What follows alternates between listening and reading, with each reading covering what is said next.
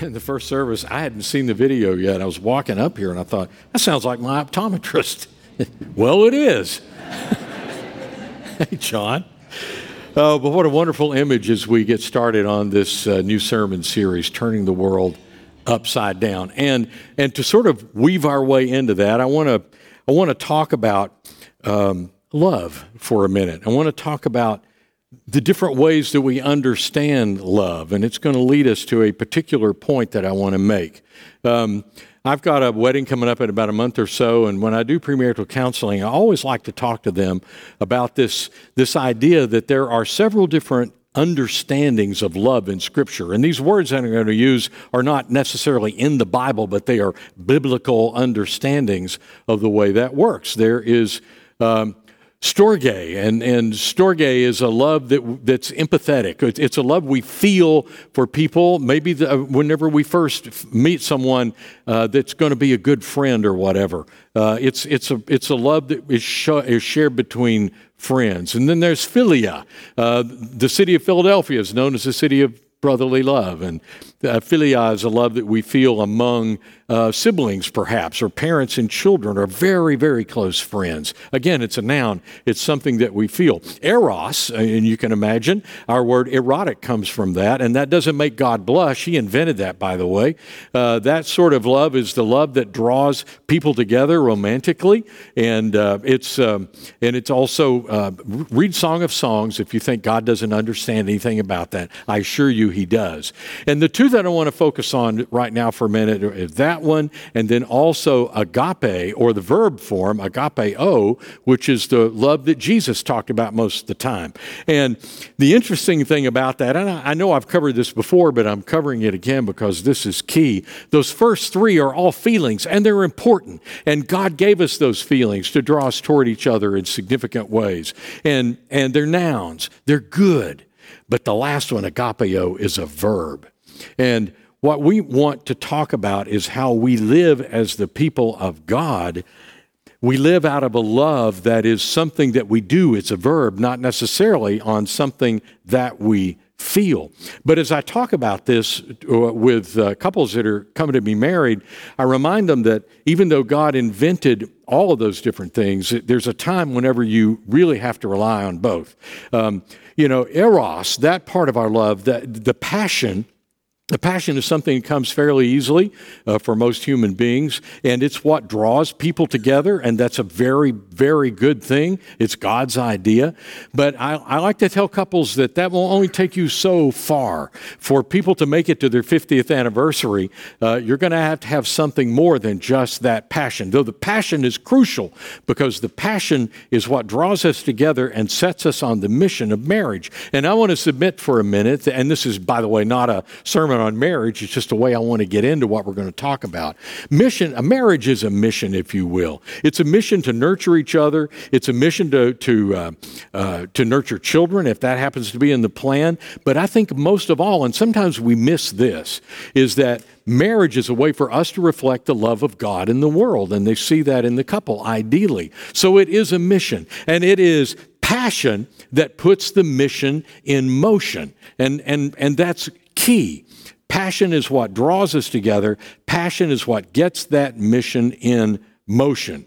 And it's true for most missions. Um, if it's your work, if it's a, it's a hobby, if it's something else that's very important to you in your life, usually there's a passion for that that gets that started. Uh, and, and passion is important. I used to work for a boss in the radio business who said, I would much prefer a, pl- a, a flawed plan executed with passion over a meticulous plan executed with indifference. And, and I've, I've always remembered that because passion is kind of what gets everything rolling. And, and that's the place that I want to begin as we make a shift now and talk about what this all means for the body of Christ.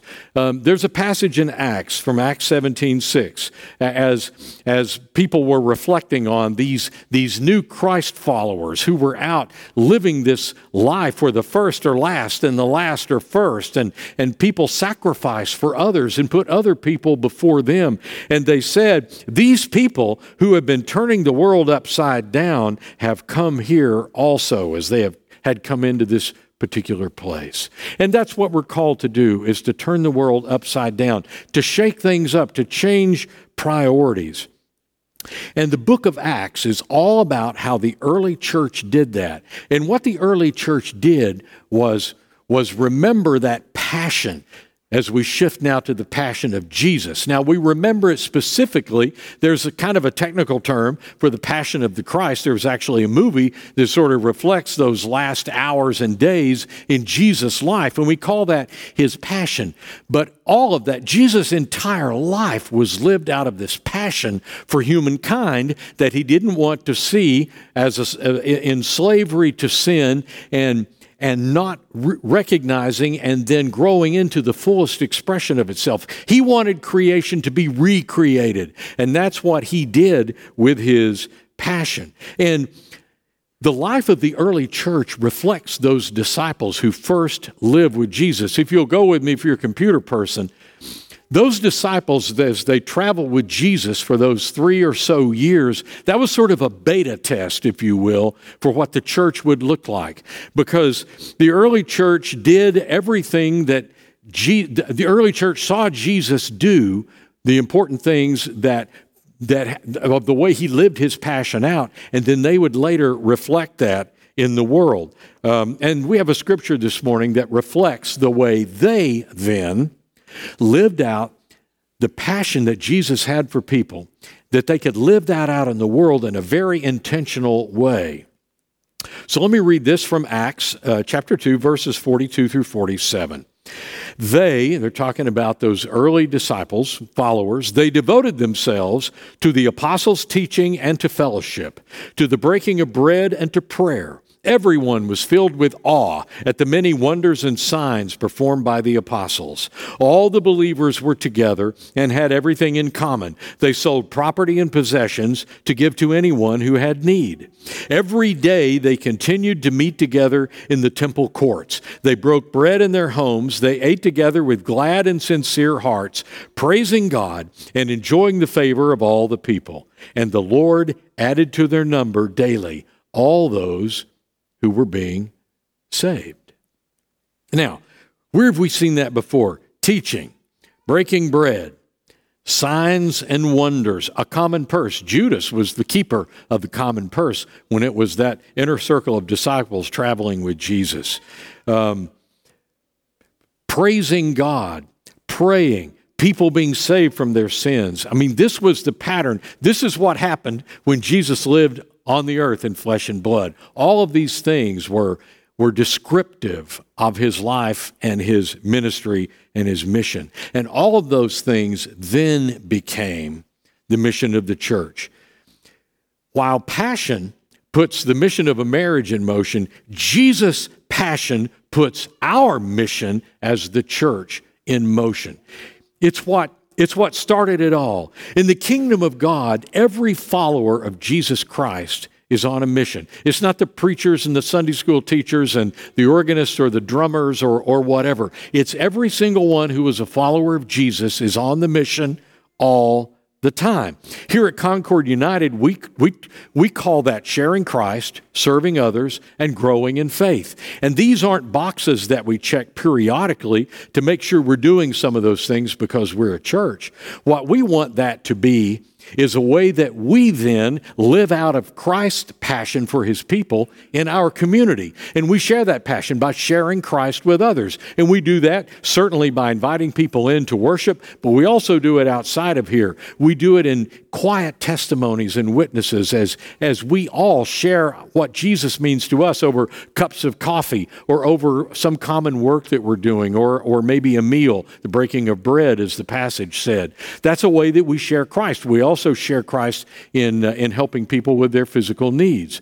We serve others, and man, do we do that well at this church. We are not we are not content to just hang around and enjoy this beautiful facility and hear some great music in here or in the other room, and, and hopefully a preacher will get off a decent sermon every now and then. We are here to serve others, to live that out in the world in tangible ways. We share Christ, we serve others, and we grow in faith. We take Bible studies, we do them online or in person. We come to Sunday school classes, we take notes in sermons. We take this seriously. We go back and watch them on, on video so that we can learn more. Because if you're not growing, you're shrinking. That's just kind of the way the universe is. And so we want to grow in Christ. And that's one of the ways we do that. And in doing so, in doing these things, these very intentional things that the early church did, now they called it, what did they say? Devoted themselves to the apostles' teaching and to fellowship, the breaking of bread and prayer. Everyone filled with awe at the many signs and wonders performed by the apostles, and so on. They did, they made sure that they did these things, and in doing those things, just as when people are married, if they will nurture each other, if they will be kind to each other, if they will live together in harmony as best they can. I tell young couples this all the time. That passion, that dopamine drip that goes into your brain, that's what happens, you know, whenever you see someone in a room that you've never seen before and you're in a room with 25 relatively attractive people and you see one person and you go, wow, her. Or she goes, wow, him. It's, it's dopamine. And that's why we feel all the things we feel are chemicals that get into our bloodstream, and dopamine goes in there, and we and it starts. It starts. We call it passion or this eros, this response that we have. That's what starts it.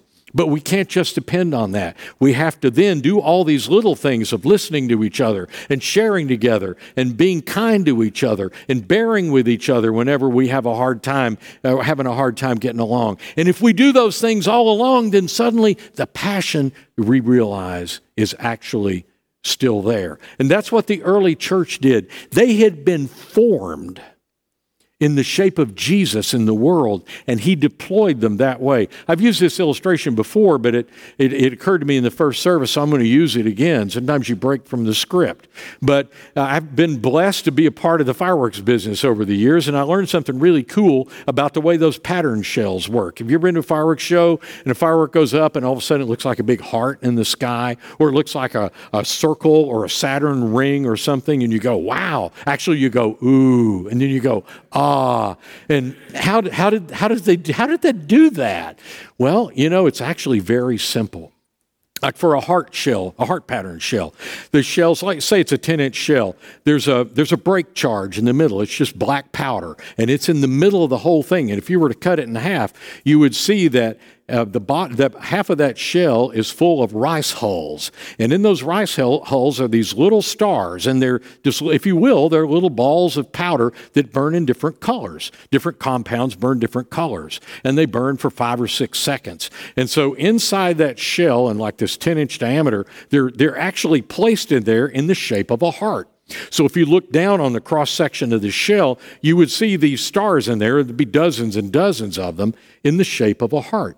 And it's just physics from that point forward. If everyone has done their job correctly in the creation of that shell, when that break charge goes off at 10,000 or at 1,000 feet or 800 feet, the timer, the timer fuse burns up into it and it breaks, then all of those little stars go out at the same time and they maintain their shape so that what was this big on the ground is now a 1,000 feet across, this huge heart.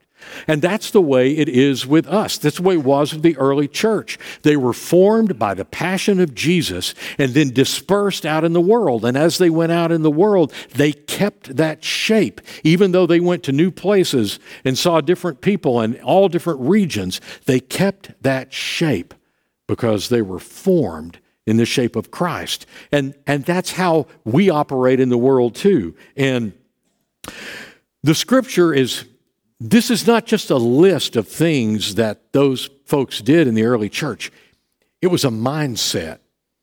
It was a way of life. It was the way they approached everything. So, you know, because they worked as, as well as, as carried Jesus' love out into the world, they were, they were farmers and fishermen and they were tax collectors and other business people.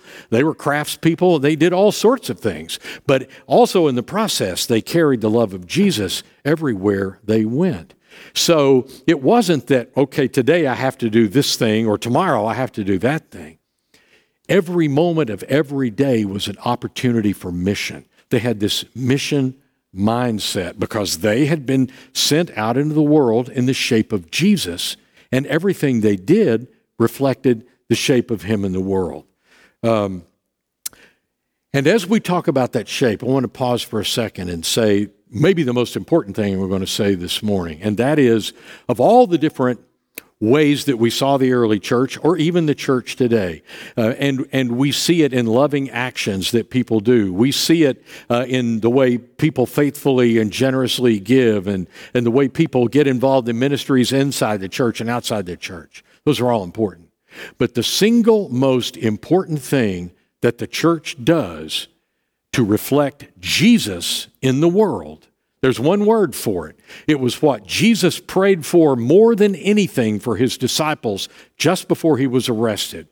And it's the thing that he prays for now, I believe, for on our behalf. And that is unity. We are called to live in unity together.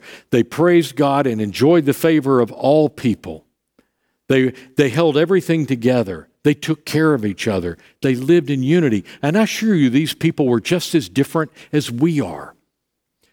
But when you are gathered around an organizing principle, in this case, Jesus Christ and his passion for the world, when you are gathered around that organizing principle, that's where we find our unity. Political parties gather around organizing principles of their platforms or of various candidates. Other organizations, corporations, have mission statements and vision statements, and, they, and they're unified around these organizing principles. The church is organized around one principle, and that is the love of Jesus Christ that was and is and is to come. It's not something that we read about in a book, it's something that's alive in the world now. And when we align ourselves and unify ourselves around Christ, then we no longer are looking at each other as Democrats and Republicans, or big or little, or young or old, or rich or poor, or any other descriptor. There are no other qualifiers that matter. They all fade into the background. We are all followers of Jesus Christ. And in that way, we can have unity even in all of our diversity. And we are a diverse group of people. We could have lively, you know, I could throw a topic out and we could be up standing on the pews preaching to each other if we wanted to do that. But that's not what we're here for. We are here to be unified around Jesus Christ, and everything else must becomes secondary. Now, it doesn't mean it's not important. Whether you're a Democrat or a Republican, or whether you, I, I, whatever your belief is about anything, whatever is valuable to you, those things are important. And, and I'm not saying you shouldn't have those beliefs and you shouldn't believe strongly in what you believe. You should. I'm saying that all of those are secondary to the one thing we all have in common. And I, it, it's so wearisome to see the church around the world divide over all of these different things. And we, and in this country, we, churches have split up over the color of the carpet before. I can name names. I know churches that have divided over the color of the carpet. And we divide as denominations over how we baptize, for heaven's sake, or other things. And we forget that we are organized and unified around Jesus Christ, who loved everybody all the time the same way, with no exceptions and no exclusions. There was no hierarchy. Love these a little more than these. Uh uh-uh. uh He loved everybody enough to die for them. That's what we unify ourselves around. And you know, it's possible for people to live out of that. You've seen it, and I've seen it. I've seen it perhaps in my 35 years of trying to seriously be a follower of Christ. And that goes back to, I guess, when Lynn and I took disciple Bible study at Middlebrook Pike United Methodist Church in 1988. Lauren, our younger daughter, our older daughter, was three.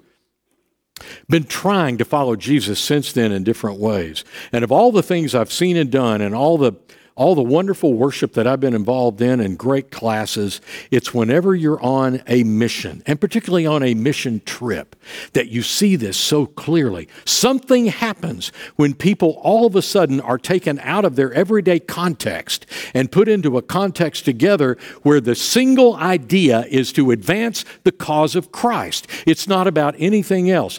In 2009, I was blessed to be able to go with a, a delegation from the Holston Conference to Sudan. And, you know, we were as different as we could possibly be. There was a PhD, and there was at least one person with a GED. And there were people who were wealthy, and there were people who didn't have much. There were preachers, there were laity. We were ranged in age. We had people in that group, whenever we worshiped, that would love to just sit in a, a very quiet mainline church and hear the organ play and swoon. And there were people that were about that close to being Pentecostal. I was probably one of them. You should see me on a mission trip with my guitar. I get it's full contact worship at that point because you get into a different context. And people are raising their hands and shouting, but we all worship together around my guitar for, for 14, 15 days as we as we were unified around Christ. And we shared everything. We shared Pop Tarts, you know, and, and when you're in Africa and you're eating whatever it is that they can find for you to eat, which often, which often is not and, necessarily taste tempting. Uh, I mean, you know, you're just hoping that it doesn't make you sick. And if it does, by the way, you not only share your Pop Tarts, but if somebody eats too much of the wrong thing, you share your Cipro. And we actually shared our antibiotics with people who did get sick, and some of them did when they weren't careful and washed their hands well and got a little bit of the local water in them. Uh, it has uh, really bad repercussions when that happens. But you share everything. If somebody is sick, then you wash their clothes for them. Or if they're homesick, then you go sit with them and listen to them, and all of these things happen. It's just, it's just a different environment. And the focus then is not on what we have what, what is different about us and our diversity. The, the, it's, it then becomes what we have in common. Unity defines Christian community. If a Christian community does not have unity together, and, and hear me out, I'm not saying that we all believe the same way about everything. I'm saying we believe that Jesus Christ is Lord, lived, died, crucified, lives again, yeah, there are some things that are non negotiable, but in terms of what we believe otherwise, politically, sociologically, education, where we live, and all that sort of thing, no, no. We have to be defined by our unity together. Because when people see that, when people see that, then they realize these people are different. And that's when we begin to turn the world upside down. When we walk right in the middle of people's mess and we and we start living in a way that's contrary to that. And it changes them. Changes us in the process too.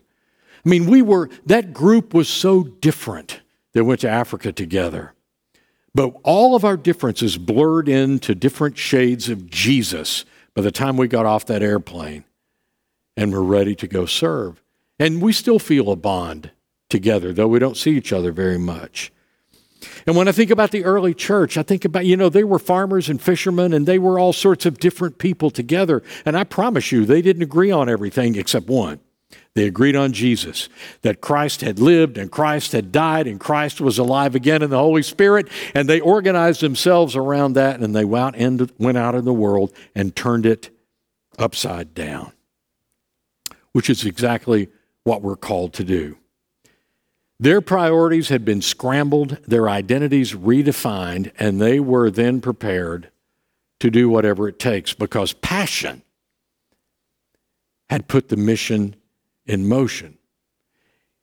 And when you continue those steps of the mission and you do these things and you come and do a crop drop and you come and serve at Cades or you go and serve and, and, and uh, I think Lynn is down uh, cuddling babies right now. We have so many in the nursery now. Uh, and, and you can do that too if you would like to. There's so many different ways to serve in this church. And when we do that, you will feel close. I've used this story before, but I have to mention it again because it was so beautiful and I'll never forget it. During the 2016 presidential cycle, uh, presidential election cycle, and we were out there doing sweet potatoes in the parking lot, and I was at this big pallet of sweet potatoes, and right here was someone that I knew for a fact to be a staunch Hillary Clinton supporter, had probably given to the campaign cause, and was a vocal, very vocal supporter of Hillary Clinton. And five people around that pallet was someone that I knew for a fact was a very vocal contributor to the Donald Trump campaign.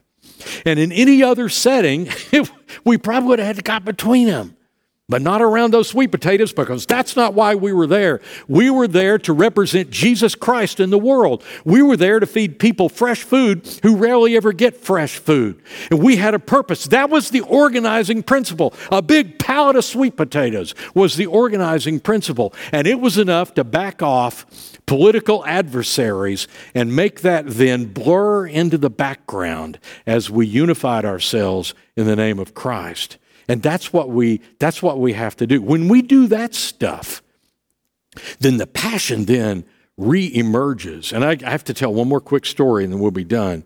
Um, but I have to this from that trip to Africa, the most the most beautiful moment of, of being together in the moment and letting everything else just sort of drift aside. We had flown. You fly into Entebbe in a big plane, and then you go from Entebbe into Sudan. Entebbe's in Uganda, and you go in a little plane. Well, a little plane is a twin engine plane. This one, we got 23 people in our, and we couldn't take all our baggage. It wouldn't take it all, but most of our baggage. And, and it goes, it flies into a dirt strip in Yei, Sudan. And we had a, we had a member of our party who got, we were in the plane, they were getting ready to start the engines, and he just burst out in tears and took off his seatbelt and opened the door and got out. And he said, I can't go. He was claustrophobic. And I think the anxiety of the whole trip and everything sort of settled in. And he said, I can't go. And he was just sobbing. And so, in a move that probably wasn't that smart, considering the Entebbe airport has security everywhere and they have big guns that shoot really fast, and they don't they they tend they tend to take care of situations before they have a chance to get out of hand. And all of a sudden, 23 people immediately empty out of an airplane on the tarmac. Not wise.